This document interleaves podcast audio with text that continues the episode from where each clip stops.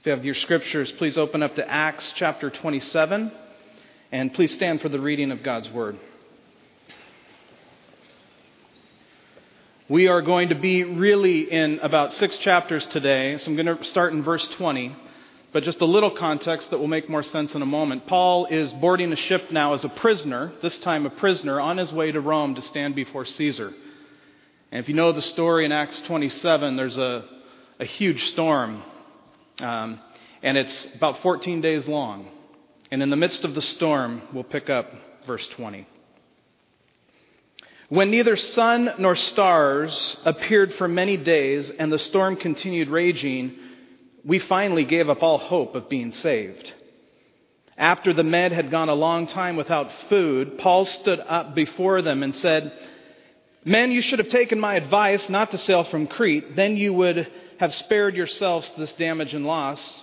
But now I urge you to keep up your courage, because not one of you will be lost, only the ship will be destroyed. Last night, an angel of God, whose I am and whom I serve, stood beside me and said, Do not be afraid, Paul. You must stand trial before Caesar, and God graciously given you the lives of all who sail with you. So keep up your courage, men. For I have faith in God that it will happen just as he told me. Nevertheless, we must run aground on some island. This is the word of God. You may be seated.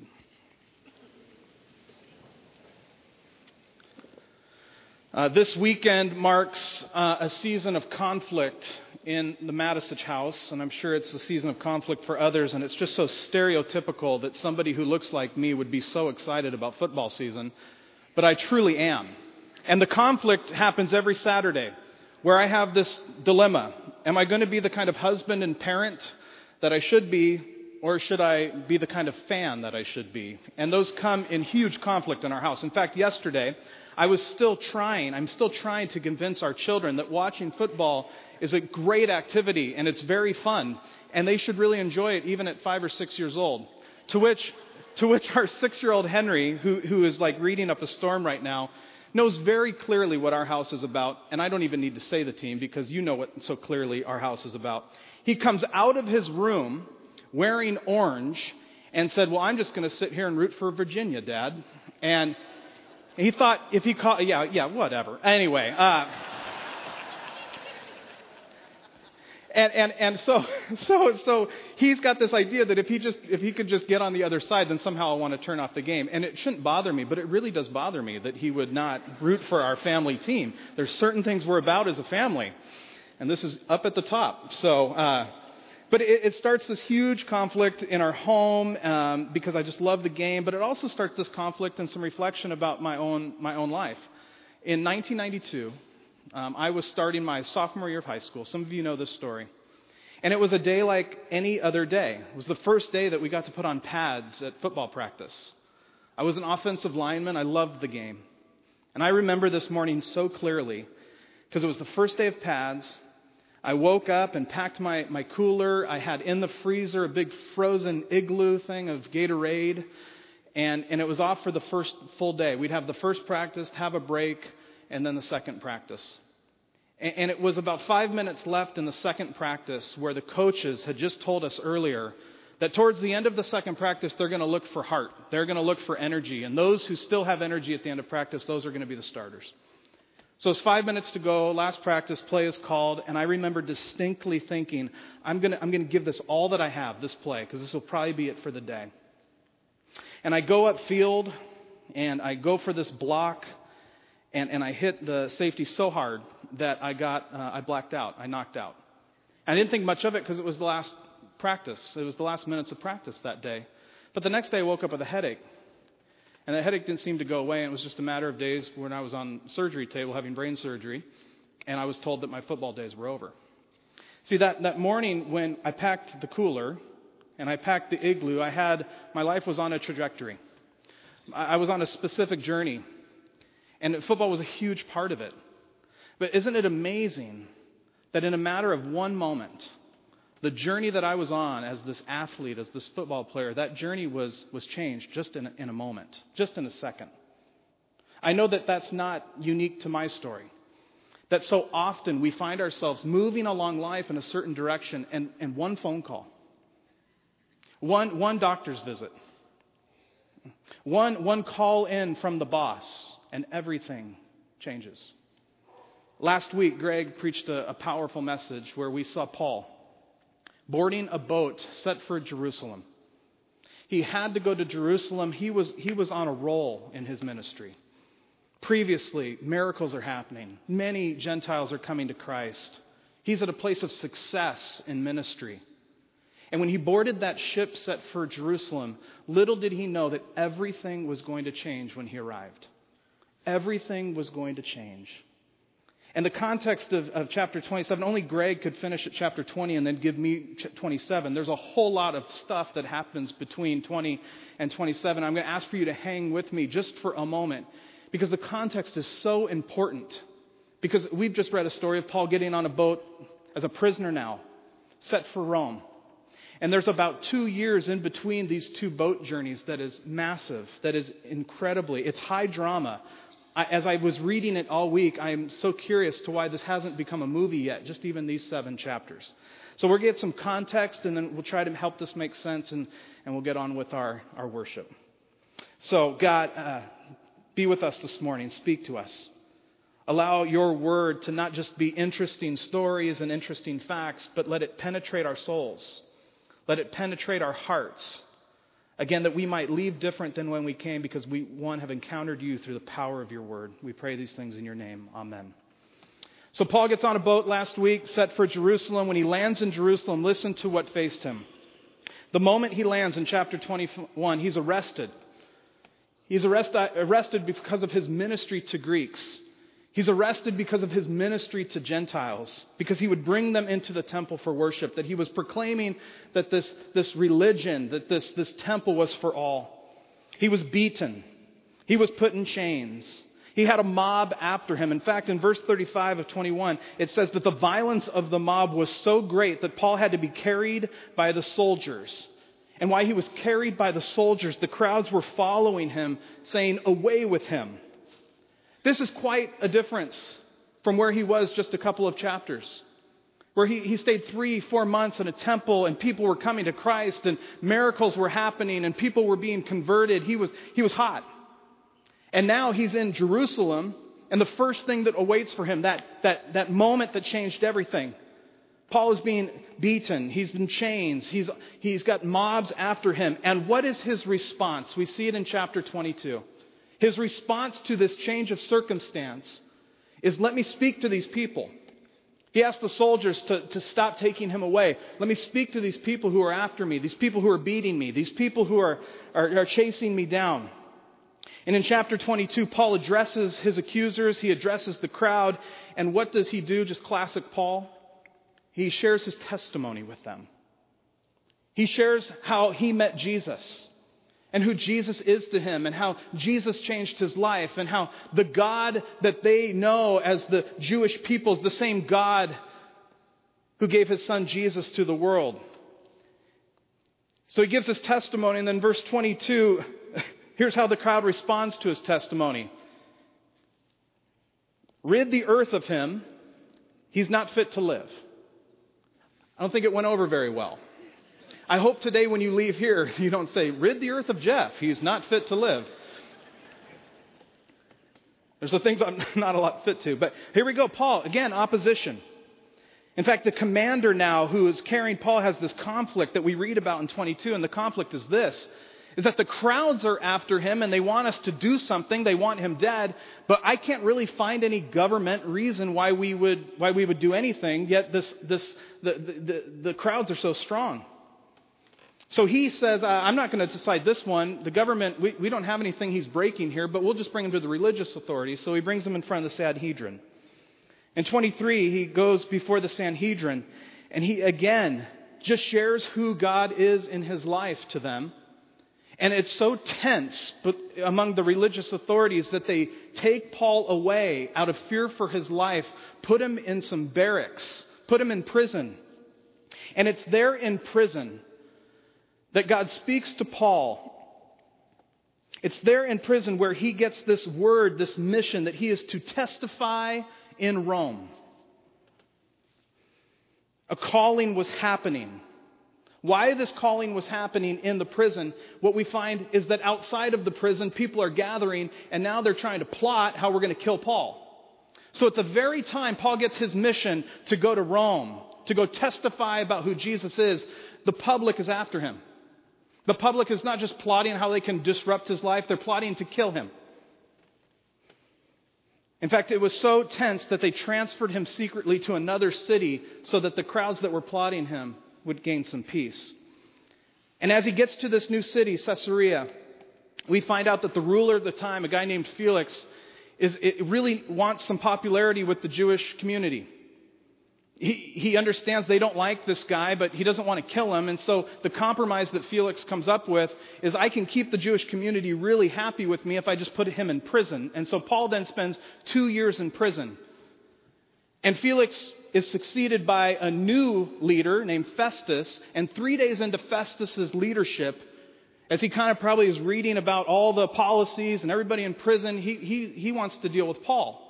So he calls for Paul to come meet with him.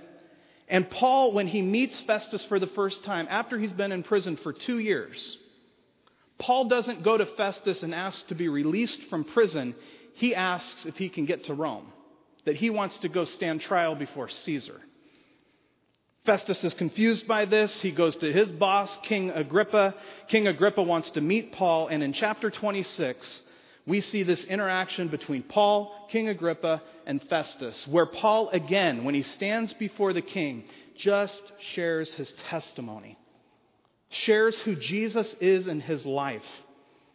And as he's sharing his testimony, verse 24, listen to the high drama of chapter 26. As Paul is right at the cusp of talking about who Jesus is in his life, Festus interrupted Paul's defense.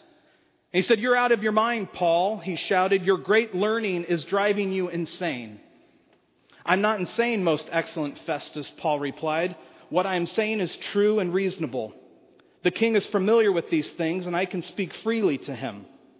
I'm convinced that none of this has escaped his notice because it was not done in a corner. King Agrippa, do you believe the prophets? I know you do. Then Agrippa said to Paul, Do you think that in such a short time you can persuade me to be a Christian? Paul replied, Short time or long, I pray to God that not only you, but all who are listening to me today may become what I am, except for these chains. The king rose, and with him the governor and Bernice and those sitting with them. After they left the room, they began saying to one another, This man is not doing anything that deserves death or imprisonment.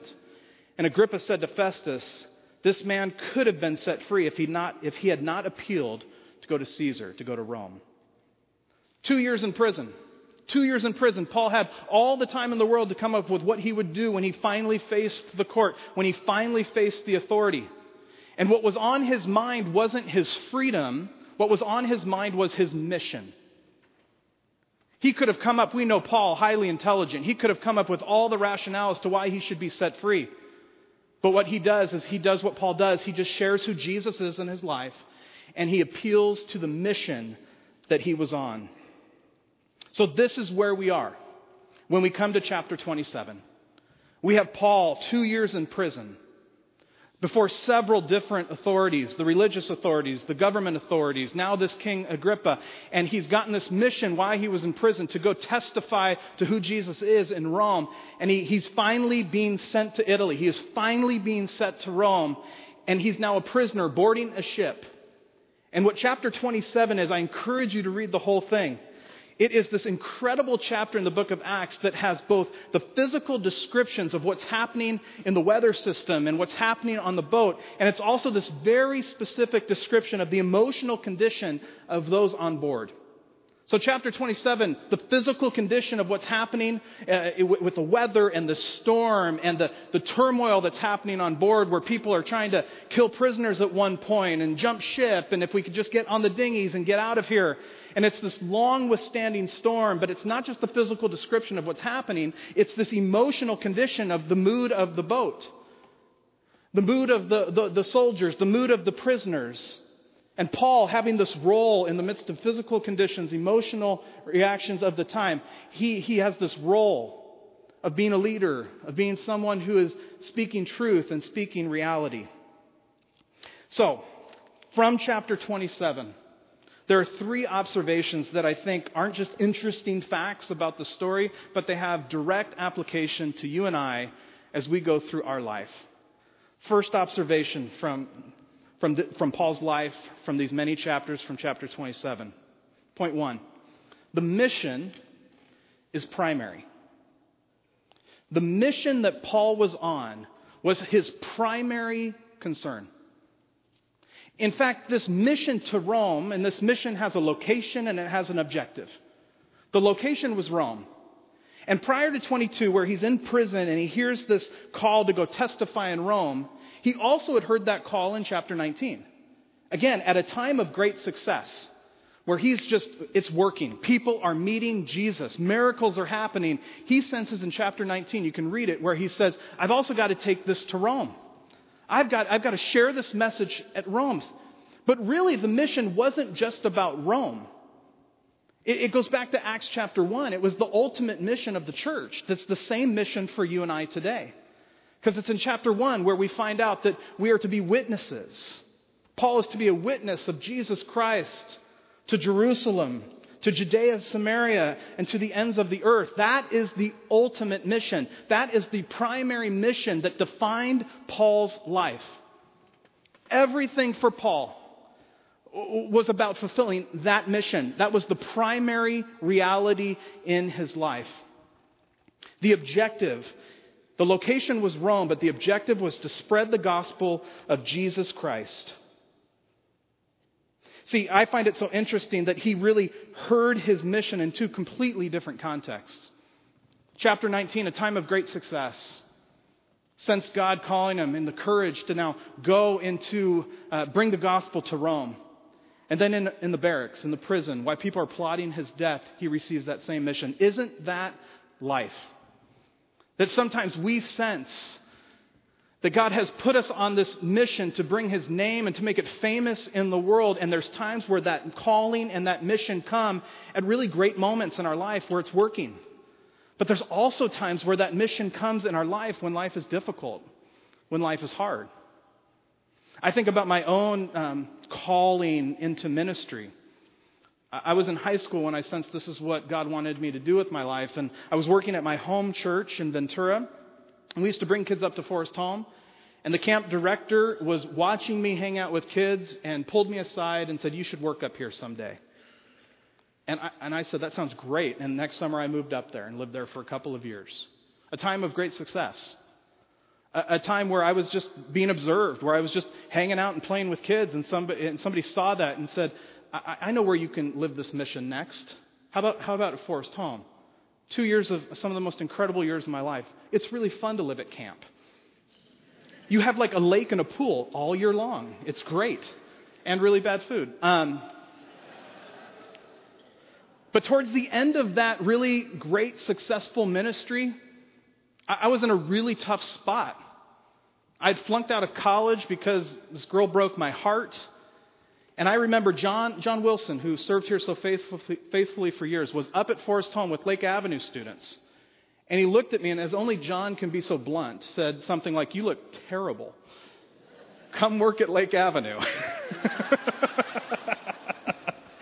thank you. Thank you. Uh, and, and really, that's where my calling to here came. So in 1999, at a place of, of, of, of flunking out of college, a place of isolation and depression, that God still revealed his mission to me. Right? See, because the context can change, but the objective is always the same. Friends, Paul knew something that we have to be reminded of this morning that all of our life is about advancing the mission of God in this world. That no matter our circumstance, no matter the location, you and I who call on Jesus as the Lord of our lives have a responsibility to make the mission of God primary in our lives. Nothing else takes second place. It's not about being more at work. It's not about making more money as the primary objective in our life. It's the primary objective in our life is the mission of God to make his name known, to bring his goodness and peace and blessing to those around us and to a world that desperately needs it. Paul understood this. He knew that the mission was primary. Second observation. Yes, the mission is primary, but number two, difficulty and hardship are a reality. When you read chapter 27, it's so interesting to me that this mission that God had called Paul to, to go to Rome, he's been in prison for two years for this mission. And you would think, you would think, if we were planning Paul's life, it would be really great for the, the two weeks leading up to where he finally gets to Rome if he had a nice leisurely boat ride there so he could prepare. You, you know, you, you, you are so generous to this church. You, I actually got paid this week to quietly sit in my office and to prepare a sermon. Paul, two weeks before he is on trial for his life, where the gospel is being proclaimed to a world that wasn't friendly to it. The two weeks leading up to that, Paul is on a boat where there's the strongest storm that's recorded in the scriptures. Where, where, where, people are in panic, where hopelessness and fear are part of it. The two weeks leading up to the most important moment of his life that, thus far is marked with difficulty and hardship a 14 day storm in the context of a two year prison term. Think about Paul, the emotional loss that has happened in his life, the physical cost of being beaten, being confined, wearing chains, the material loss of losing all of your possessions, all that you have, your life being marked with hopelessness and fear. Friends, the reality is this is that when we are on God's mission, even our best laid plans are not for sure things. Living the mission of Jesus most often comes in the context of seasons of difficulty and hardship. We ought not be surprised by that. I think in 27, there's this, there's this image that I think is just so true for so many Christians sometimes.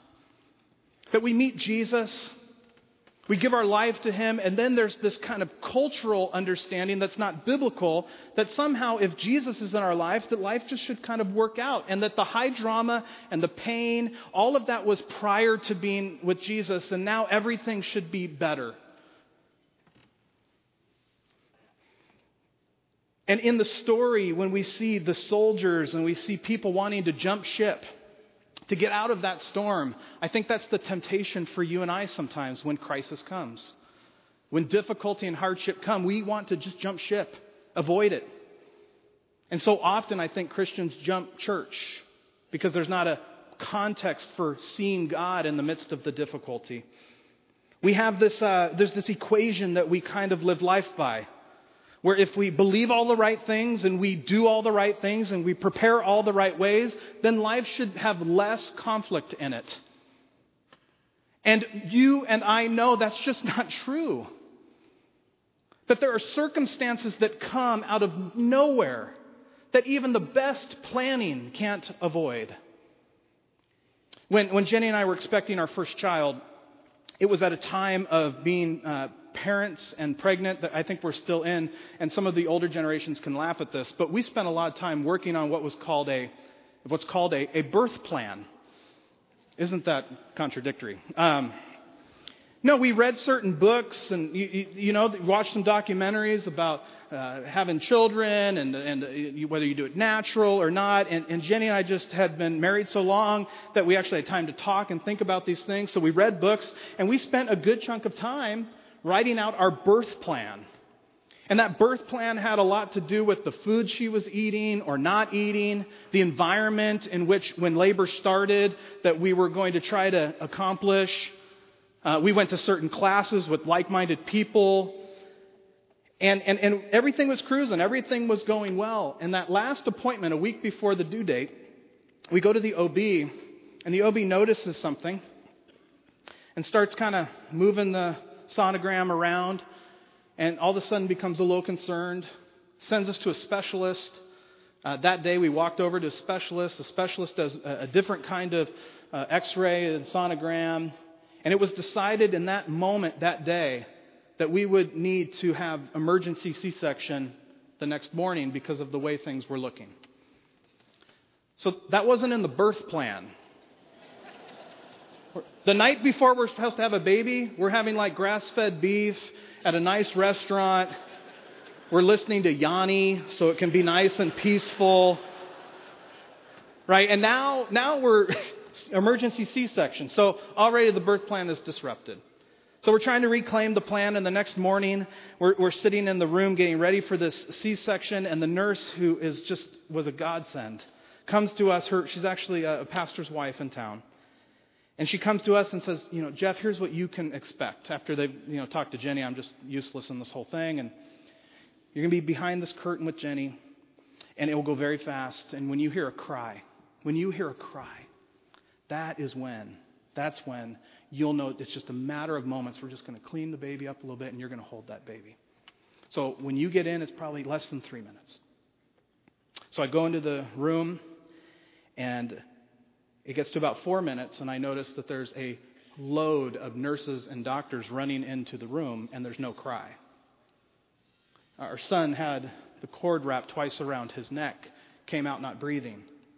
And for the next four hours, I got to go walk by the NICU, look at him from a distance, and then come back to Jenny, who was recovering from a C section, and say he's still breathing.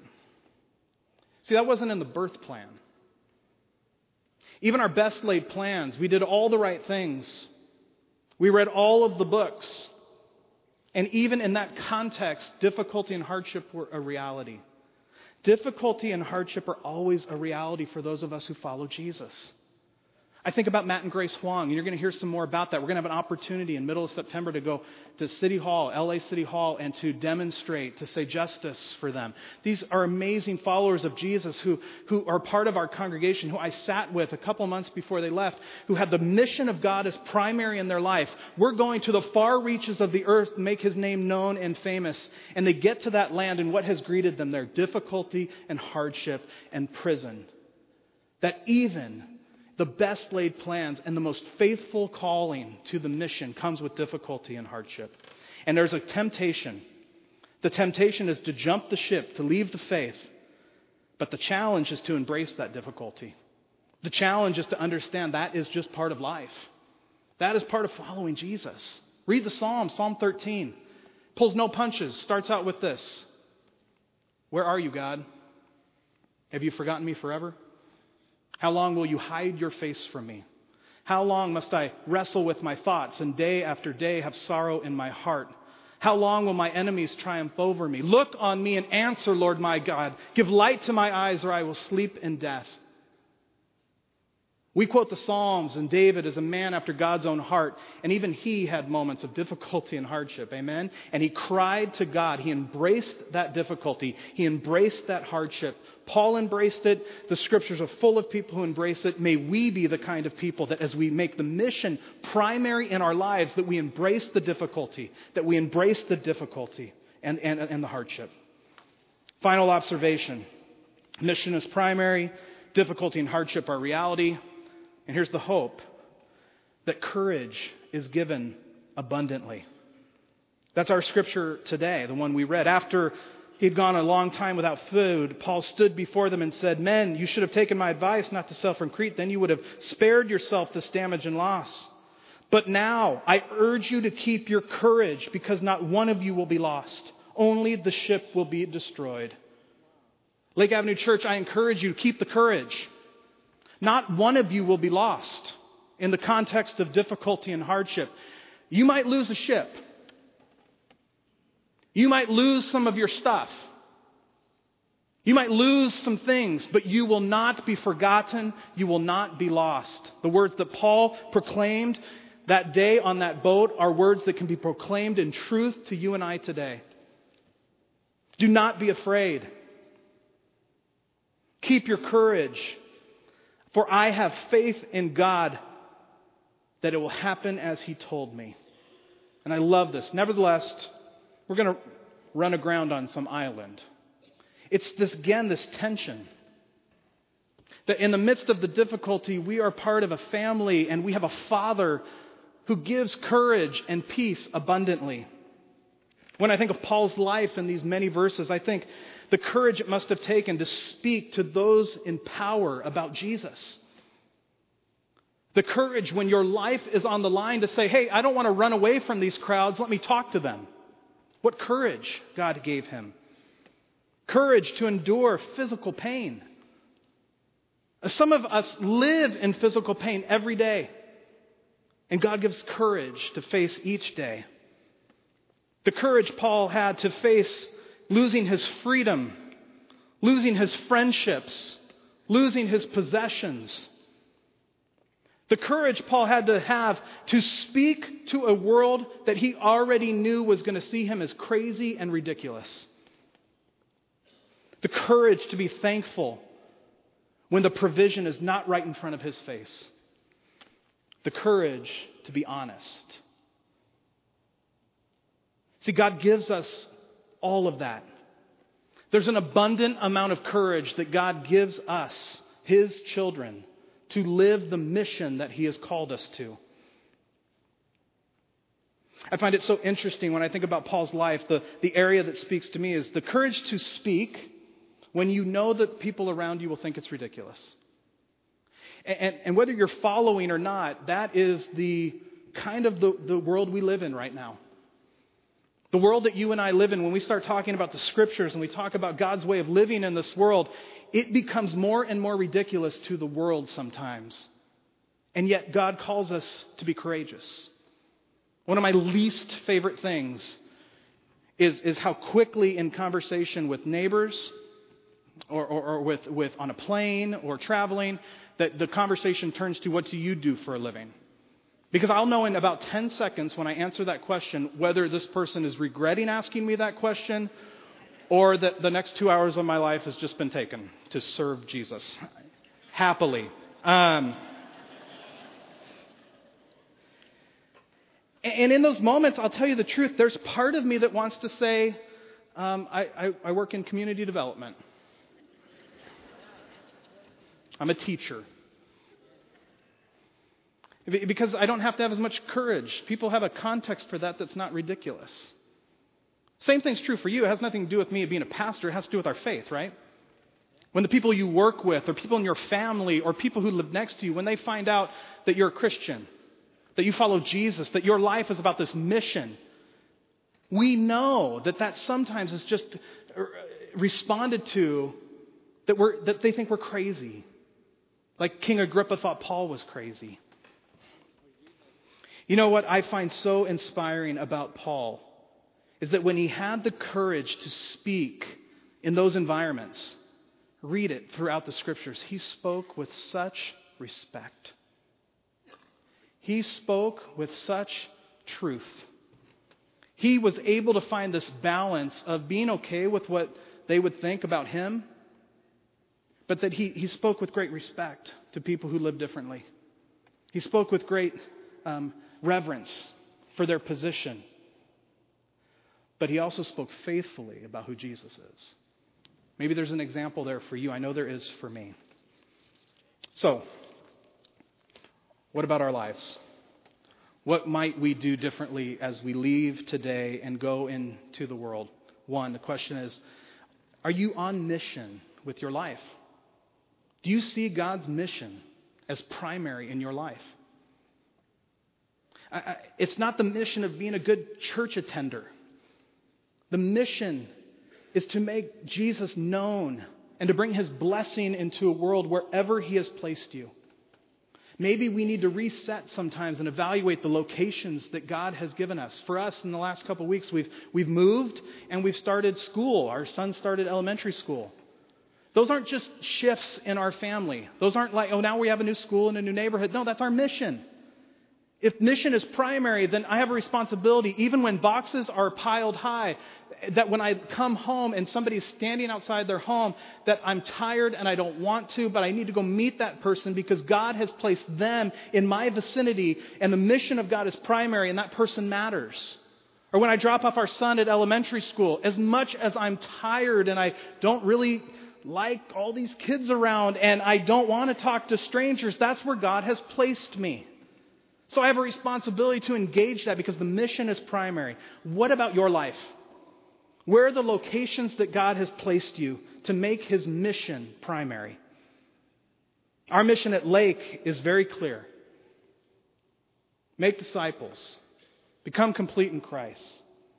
That's what we do in this fall. That's why we're having a shared faith emphasis that we come together, center around the mission, so that we can go take it to the various locations God has placed us to make his name known and famous. So, are you on mission? Two, is it time to just embrace maybe some hardship and difficulty as reality? To stop being upset, to stop wanting to jump ship, and to, to be real that this is just part of life and to, to be able to dialogue with God about that, not run from Him with that. I find it so interesting because Jesus says it him very self uh, Uh, to his disciples. It's recorded in three of the Gospels where he says, If any of you want to follow me, take up your cross daily, deny yourself, take up your cross daily, and follow me. Take up your cross daily. Now, we, we don't need to have a long reflection on what it meant for Jesus to take up his cross, but it wasn't easy. It was marked with difficulty, physical pain. And he says to us, if you want your life to look like my life, take up your cross daily. We should not be surprised that difficulty and hardship are part of this life. But we don't need to run from God. We can run to Him with that. We do not have to live this alone. Finally, do some of you just need some courage this morning? God has an abundant amount to give us. Are you in a storm right now? Are you in a desert, as Anne shared her testimony this morning? I've been doing some reflection off a speaker I heard this summer who, who, who put a new spin on the crisis of Sabbath in our culture, and especially in our church culture. See, the reason that God set aside a day, there's lots of reason, wasn't so that we could just sleep and read a novel and to just get some downtime. But that sends, tends to be the primary way we talk about Sabbath. Just, just rest a little bit. Well, I think some of that's true, but that's why we have church too. We gather together as part of Sabbath because for six days, you and I live in a world that just takes it out of us. Where there are tough decisions, tough realities, tough circumstances. And on that seventh day, we come together, we proclaim the name of Jesus, we learn more about him, we, we, we understand who he is, we reorient our lives, and we receive the courage we need to go back out and live it for six more days. So it's so confusing to me when people say, I can't make it to church today because we're just so tired, we're going to take our Sabbath at home. I, I think that can happen. But the primary way that we come together and why we do this is because six days it's hard. Especially when we make mission primary in our life. This is difficult. We've got to gather together and have the discipline to worship and to be under God's word and to be reminded of who God is in this world and the calling He has on our lives so that when we go out those doors, get in our cars, our courage quotient is up. So we can face another week and then come back next week and get it again and go back into this world to live the mission. Last week we were moving. It's quite a week. I'll close with this. Quite a week. Um, I cried three different for different, different reasons with different emotions. We dropped off our son for kindergarten, and I cried. And then we're moving, and I looked at all these boxes and all this junk we have in our life, and I cried. And it was totally different cry. and then Greg Greg made me cry all weekend last weekend. I mean, I'll be back before you know it. And I'm like, don't leave. And I'm crying like crazy. So Saturday night, we've been moving stuff all day long and sweaty, and I've got to get to service. And I'll just confess to you, the last place I wanted to be at 3 o'clock on Saturday was to start changing at 4 o'clock and to get to church at 5 o'clock. Not where I wanted to be. What I wanted to do was sit on a couch with an iced tea and have somebody watch my children. So I come to church out of, because it's my job, and I'm just being honest with you. And I come in here on a Saturday night and I sit right where Myra is sitting in the front row. And Andy Hawkins, Perry, our junior high director, her, his wife, she's singing this song, this desert song. And I just break down. There's something about those lyrics that spoke to where I was, that I was in a desert, that I was exhausted, that I was emotionally drained. And there was something about being in the worshiped community that reoriented me, that reminded me of my real purpose in life, and that God is right there with me, emboldening me and helping me. And there was, when I left, I left different than when I came. Because when we do that, when we do church together, we leave different than when we came full of courage, full of God to go face another week. Join me in prayer. God, we need your help. There are so many other things telling us what the most important thing is in life, but we confess to you that whether we have lived it or not, we know that the mission of our life is to make your name known and famous in this world. We need your help to do that. There are circumstances, difficulty, hardships that come our way that just go against believing that that is the most primary part, that our pain becomes the most primary. God, help us, save us from that. Give us that abundant amount of courage to go face another week, to face the circumstances, to face the realities that we're in. We need your help, God. We will give you praise, God, even in the midst of the difficulty. Amen.